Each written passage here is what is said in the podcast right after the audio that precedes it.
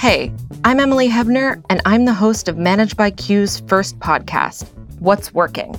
This is a collection of stories people share with me about work, recorded at work.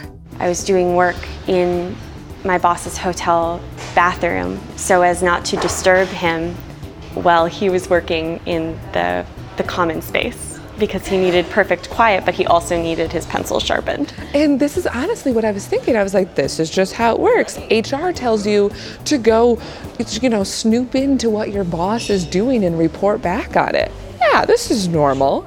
About what it's really like to be at a job. So I had to stay there and do it, and it was just soul emptying.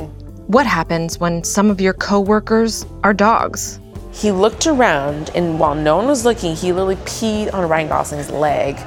And I was like, oh my God. Like, it was like the best thing in the world. And I was like, good for you, dude. Or when you have an office crush. He definitely likes you, because he would just like make excuses to like come down to our floor, even though he was at a, like a totally different company.